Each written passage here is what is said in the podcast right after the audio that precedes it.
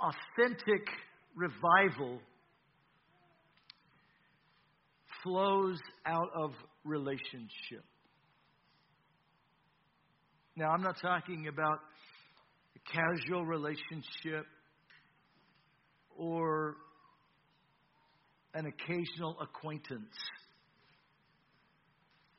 Authentic revival flows out of that kind of relationship that comes from deep, personal, passionate relationship.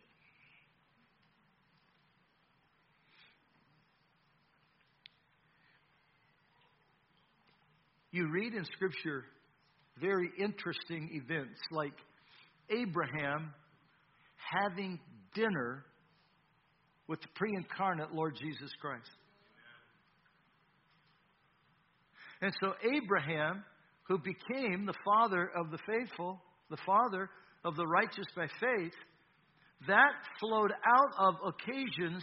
We read multiple occasions where he fellowshiped with God, even having dinner with God. And that reminds me, back in the late 60s, early 70s, there was a book that came out, a Christian book came out, and it was all centered around this gal would get up in the morning and she would pour 2 cups of coffee. She would sit down at her cup and the other cup was for Jesus. And she said, but Jesus always talked so much, he never did drink his.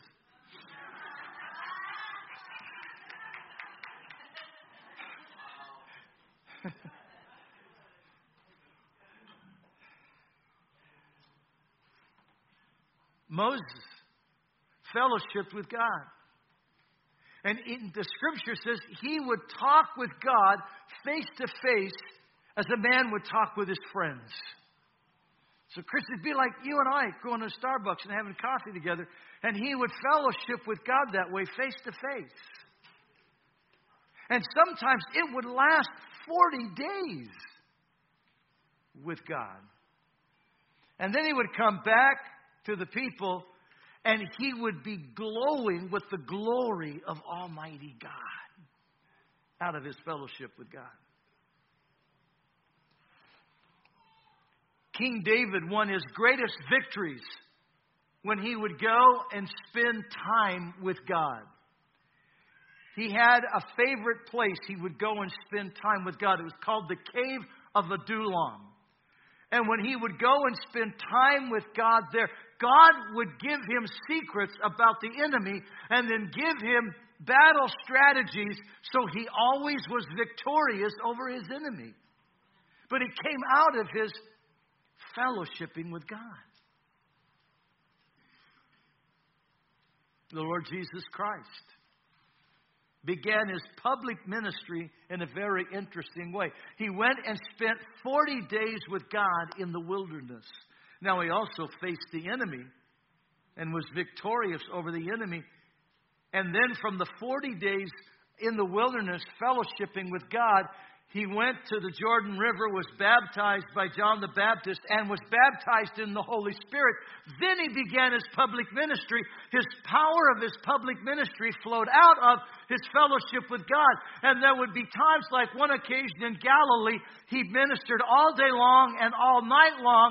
And then he went alone in the wilderness and spent time fellowshipping with God before he went back to personal ministry.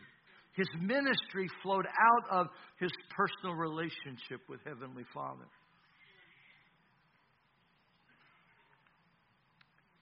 How was the church born? The church was born by 120 people spending 10 straight days worshiping and praising God. And on the 10th day, they were baptized in the Holy Spirit and power. And out of that, the church began its ministry. The church was born. And then when it came under persecution, they came back together again and spent a lengthy time waiting on God again and were baptized afresh in the Holy Spirit and then continued its ministry. And when the gospel and the church went to the Gentiles for the first time. Up to that time, it was only Jewish. When it went to the Gentiles, that came out of Peter spending a lengthy time with Almighty God, catching a vision from God, and then being called to go to the home of a Gentile who filled his house with people. And as Peter preached, they were born again and baptized in the Holy Spirit, and the church was birthed among the Gentiles. Flowing out of fellowship with Almighty God.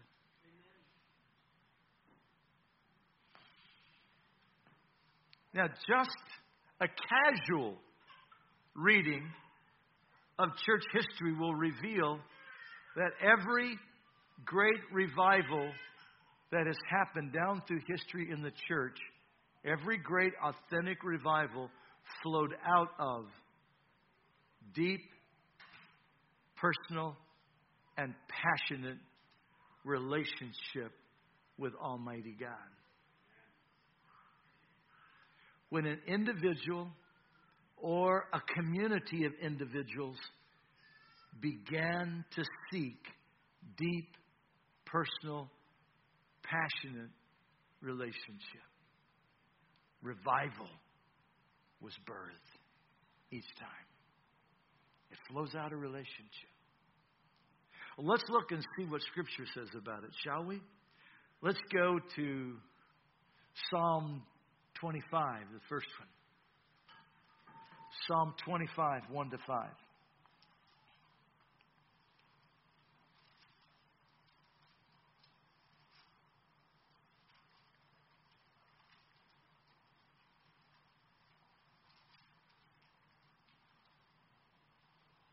Again, this is King David. To you, O Lord, I lift up my soul. O my God, I trust in you. Let me not be ashamed. Let not my enemies triumph over me. Indeed, let no one who waits on you be ashamed. Let those be ashamed who deal treacherously without cause. Show me your ways, O Lord. Teach me your paths. Lead me in your truth and teach me, for you are the God of my salvation. On you I wait all the day. Almighty God will call us into seasons of waiting on Him so that we are not walking in shame. There are believers that walk in condemnation. They walk in shame over their past life. But Almighty God says the way to be victorious over condemnation and shame is to learn how to spend seasons with Almighty God so that you're fellowshipping with God. Because the more you fellowship with God, the more you know God's affirmation and God's assurance in your life. And Almighty God wants to give you His assurance, His affirmation. Ephesians chapter 1, it says that in love He has predestined us to be adopted as children, because we are made accepted in the Beloved. And so the more we fellowship with Him, the more we have that affirmation and that assurance in our life, and we can walk free from condemnation and shame in the past. Amen? Amen. Excuse me. Not only that, he says through that waiting on Him, we gain the power and strength to always be victorious over our enemies. Why? Because through that fellowship with Him, that waiting on Him, we are strengthened with His might in the inner person. His strength in us empowers us. The other thing he said is when we wait on Him, that we learn His ways. We learn His ways. Have you figured out yet that the way you come up with first comes out of your natural man, your natural woman, and it's usually the wrong way? How many have figured that out? 10 of you. The rest of you, you've got a great revelation coming. But here's what's amazing. The more you wait on Him, the more you spend time fellowshipping with Him, the more you will begin to quickly go to His way, and then Pretty soon, more often than not, you will come to His way first. And when you do it His way, it's always the victorious way. It's always the best way. It's always the most bountiful and fruitful way. Amen? Then he said this, not only will we learn His ways, but we'll learn His paths. Now, why is that important? Let me illustrate it for you this way. Before you came to Jesus, you had developed paths that offended life. You got hurt, you got wounded, you got offended, you responded in a certain way. You got hurt, you got wounded, you responded in a certain way. You got hurt, you got wounded, you responded. Has anybody besides me noticed life, human life, it's not fair out there. And there's always somebody that wants to step on you, somebody that wants to offend you, somebody that doesn't like you. I mean, maybe they don't like the way you wear your hair. Of course, I got over that problem a while ago. There's things that they just don't like you. And usually it's stuff that you can't change. But they don't like you. They offend you. They hurt you. And usually it's someone that hurts you the most is the person that's closest to you. But you respond and you build these paths in your life. The problem is they are paths that have come out of the carnal man, the carnal woman. They're paths that you've developed in your life that respond to situations. And you are now responding out of these default in you. You just default to those paths. But when you come to Jesus Christ, He wants to get you off of that path because that's the wide path that leads to destruction. He wants to get you on the narrow path that leads to life. And the only way you're going to get off the wide path to the narrow path is you've got a fellowship with Him enough that you can let Him teach you and lead you how to walk in those narrow paths so that you are changing the path of your life and the defaults in your life. And now Jesus Christ and the Holy Spirit and the Word of God becomes the default in your life. And that becomes the path because you're walking in His ways. That only comes from fellowshipping with Him. Waiting on. That's why David said, I wait on you all the day long. Amen. Yeah. Can I tell you something? This is extra. I'm not charging you. Shut the radio off. Get the talking heads off. And start fellowshipping with God. You'll get a better path. Come on. Amen. Yeah. Woo. Let's go to another one. Let's go to Luke 24:49. This is an interesting one. It just simply says this. And were continually in the temple praising and blessing God. Now, let me give you the context. The context is Jesus Christ has had His final conversation with His disciples. He's gone back to heaven. And they are going to the temple every day and worshiping and praising God. And what happens? They're baptized in the Holy Spirit. Because look, this is what Jesus said to them.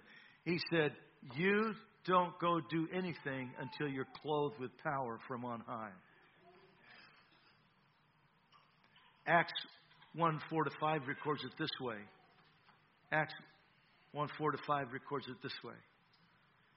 says this. It says in the Luke scripture, it says, "But tarry in Jerusalem until you receive the promise of the Father, which saith He, you've heard of me." And then in Acts it says, "Wait for the promise of the Father. John truly baptized with water, but you'll be baptized in the Holy Spirit not many days from now." Those two scriptures tie together because Luke and Acts were both written by the same author, Luke, Dr. Luke. And they are companion volumes. Luke is volume 1, Acts is volume 2. And those first few verses of Acts chapter 1, verses 1 through 4, or through 5 rather, is just picking up where the Gospel of Luke left off. And God is saying this to you and I.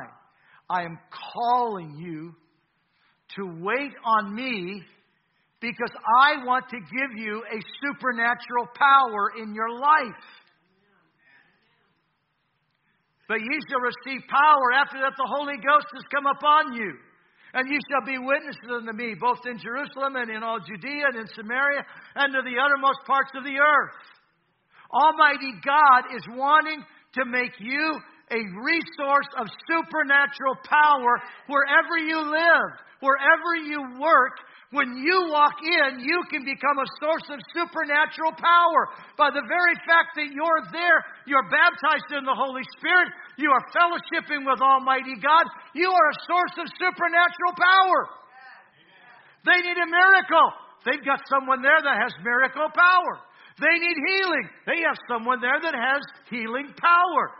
They need God to intervene and make the impossible happen. You are there. You are there. You're that source.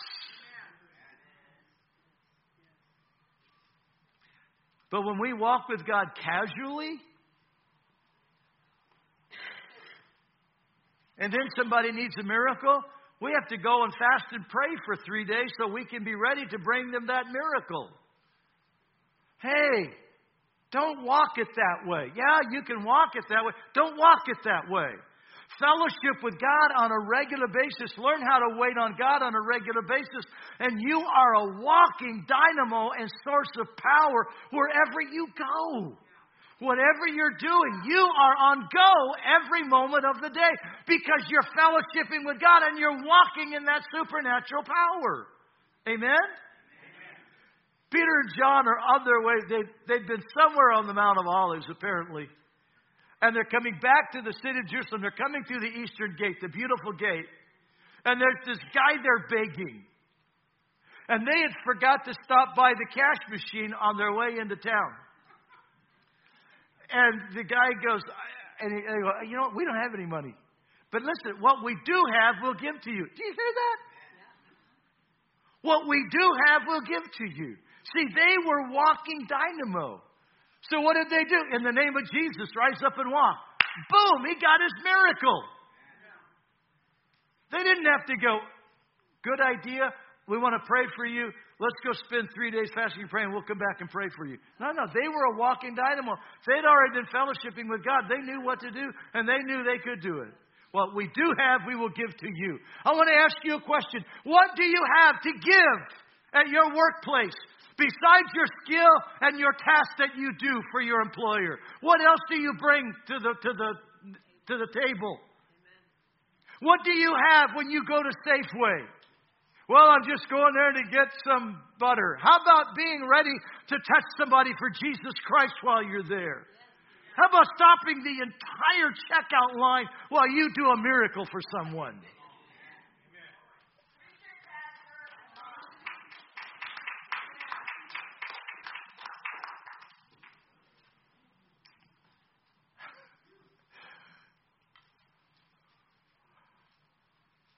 But you see, this doesn't just happen.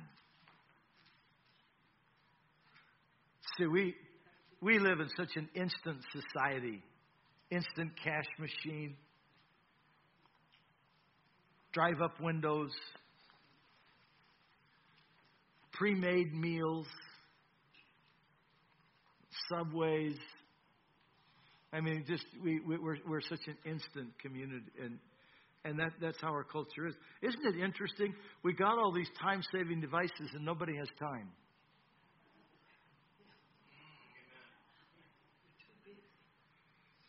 It's kind of like gals that catch all the sales, and they're so busy saving money at the sales that their checkbook is empty.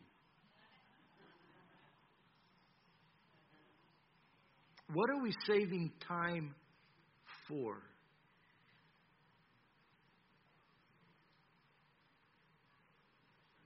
It's always to try and, well, down the road, well, down the road, well, down the road, well, down the road.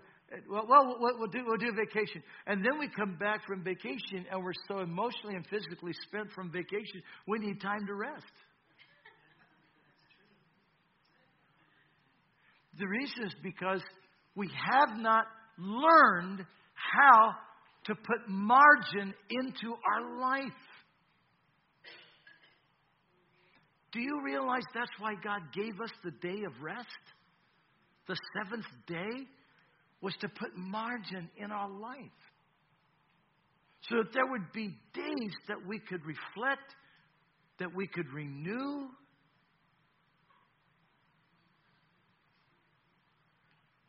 That we could restore. That we would have time for meditation. That we would have time with one another. And so He gave us the seventh day, the day of rest. But we don't do that anymore. We just, we pack it 7 days. And we just go. And it's the same way. It's the same way we want it to be spiritual. And that's how we're doing church. 55 minutes, 60 minutes. Because we've got service on top of service on top of service on top of service. And I want to tell you, that doesn't work well. That's one of the reasons we stopped having double morning services. Because they were packed and we were having to hurry through the services. And we didn't have time to wait on God.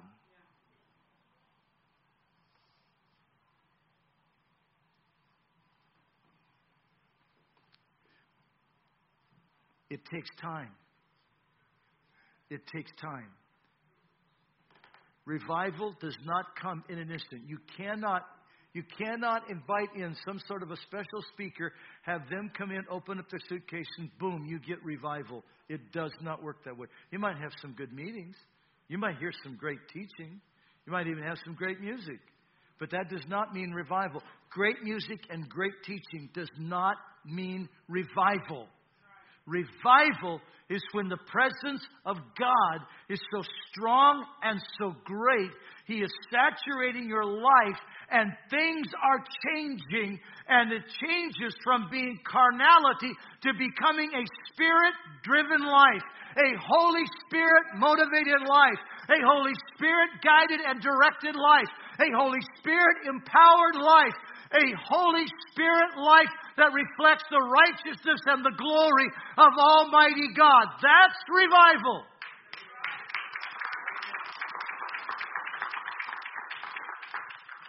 Sin leaves, righteousness is exalted. Wowzer. Let's look at some ways that happened. And I'm going to ask the team to come up, would you please?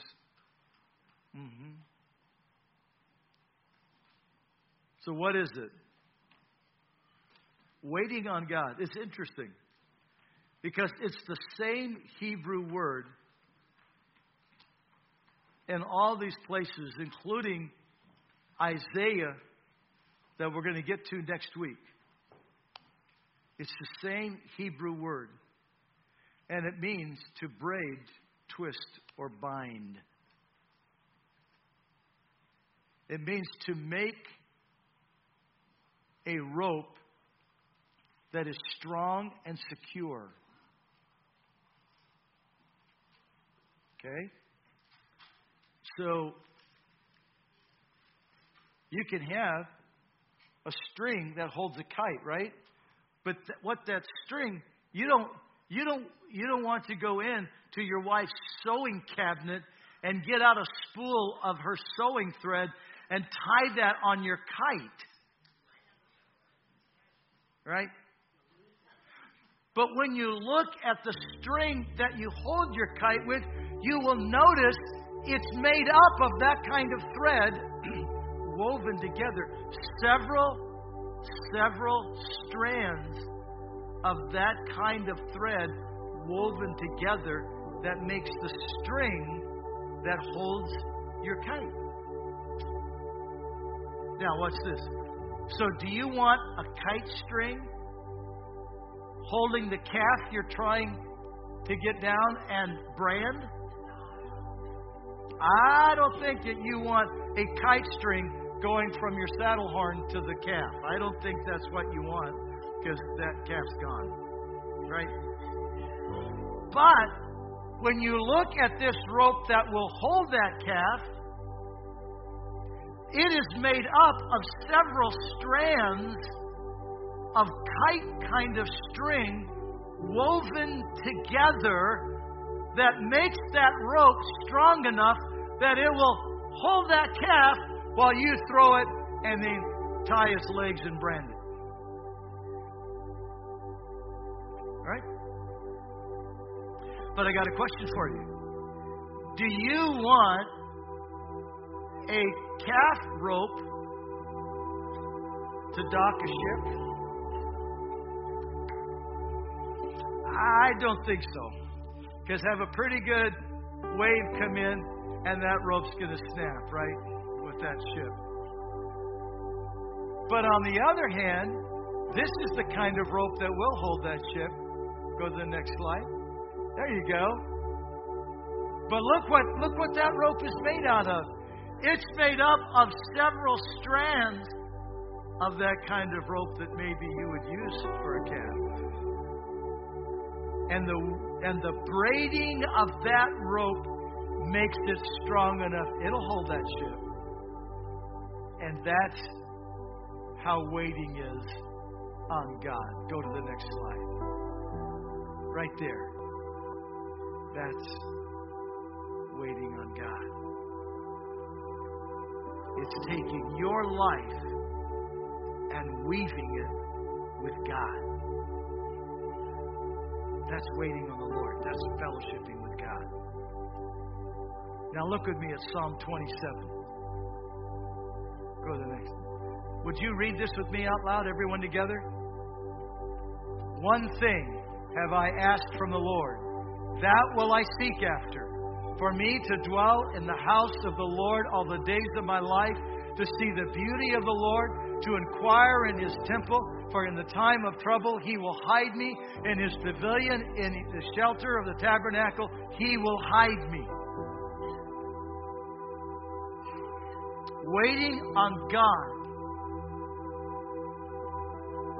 requires a passionate desire. It doesn't happen casually. Doesn't happen casually.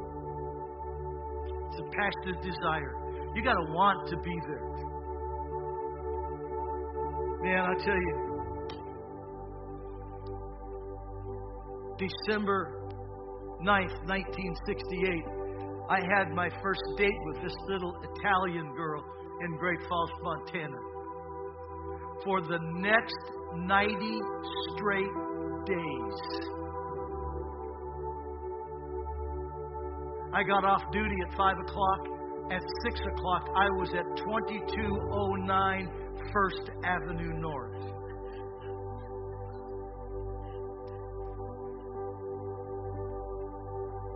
I'll never forget it. 1:30 one morning, her dad got off work. He worked a swing shift. Her dad got off work. He came in, looked at me and said, "Don't you think it's time you went home?" I went home. Al became like a dad to me, taught me fishing, taught me hunting. He was the consummate Montana man. I had to make it permanent. This thing of her living at 2209 1st Avenue North and me being at Barrack 768 of the 341st Combat Support Group, that doesn't work anymore. So November 1969, I asked her the big question, and she said, "Yeah." Mm-hmm. 49 years we've been living in the same house, and I hope I can do it another 49.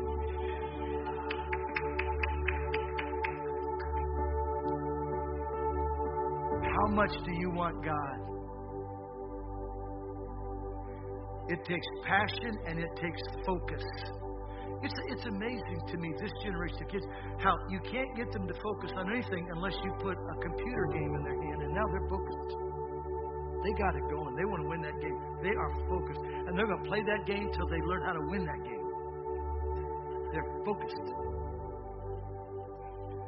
An athlete that wants to be the best they can be, and they're at team breakfast, they're at all the practices, they're working out on their own, they're focused, they want to win it, they're focused. Folks, we got to get focused. As the church of Almighty God, we have got to get focused. And we've got to learn how to fellowship with Him and passionately go after Him. Look at the next one. This is the scripture we looked at a moment ago in Luke 24. Let me get my pointer out. Would you read it with me, everyone together? And we are continually in the temple praising and blessing God. We not only have to passionately and become focused so that we go after it, we have got to commit ourselves. I am not going to stop. I'm going after it. I'm not going to stop. I'm going after it. But that means we've got to work past the boredom. We've got to work past... I have people go, how come we sing the same thing? By the time we sing that the third time, I am bored to death. Stop. That's because you're not thinking about what you're saying. You're just saying words. You're just standing there looking at the screen. You've got to move yourself past that, and you've got to start thinking about what those words mean and what they mean for you in your relationship with Heavenly Father. You've got to move past the boredom. You've got to move past letting your mind wander, and you've got to grab your thoughts and bring them captive. You can't let your mind wander. You've got to grab them and bring them captive so that you're thinking about God. Trust me, when I was with Wanda, I didn't let my mind wander. I was studying her face, her hair, her lips, her eyes. I wanted to be with her. I was thinking about her. I was listening to her words. I would sing her songs. Those are back in the days of Bobby Vinton and the Beatles, and I would sing her songs. I know, that was back in the dark ages. Can I tell you? It means everything in the world to me. When, like what happened this morning, when I woke immediately, it was a little after 5, and come spend time with me. I'm waiting for you. Come spend time with me. I'm waiting for you. And just the thought that Almighty God, my Heavenly Father, my Papa, wanted time with me. He wants time with you. Look at the next scripture. Would you read it with me? To you I lift my eyes, O you who dwell in the heavens. Behold, as the eyes of servants look to the hand of their master, and as the eyes of a maiden to the hand of her mistress, so our eyes look upon the Lord our God until He has mercy on us. Pastor Reagan and I have this really fun thing. It's like we have the same Papa. And what he says to him, what he says to me, he says to him. It's just like nonstop. It's continual. He'll be telling me what he's taught at the men's class on Saturday morning, and I'm going, are you kidding me? Let me tell you what he's been saying to me, and it's just so fun. This morning he comes in and says, I got to tell you what happened. I was up a little after 5, and went out to turn the water on, the grass, and my dog was with me. He's got this crazy dog. He says, I'm heading back in the house. I started to open the door, and I looked down, and the dog was sitting there really nice, really calm, little tail going. It's not a little tail, it's like a whip. There's a little tail going. He said he was so calm, and those big brown eyes looking up at me with adoration. I'm his master.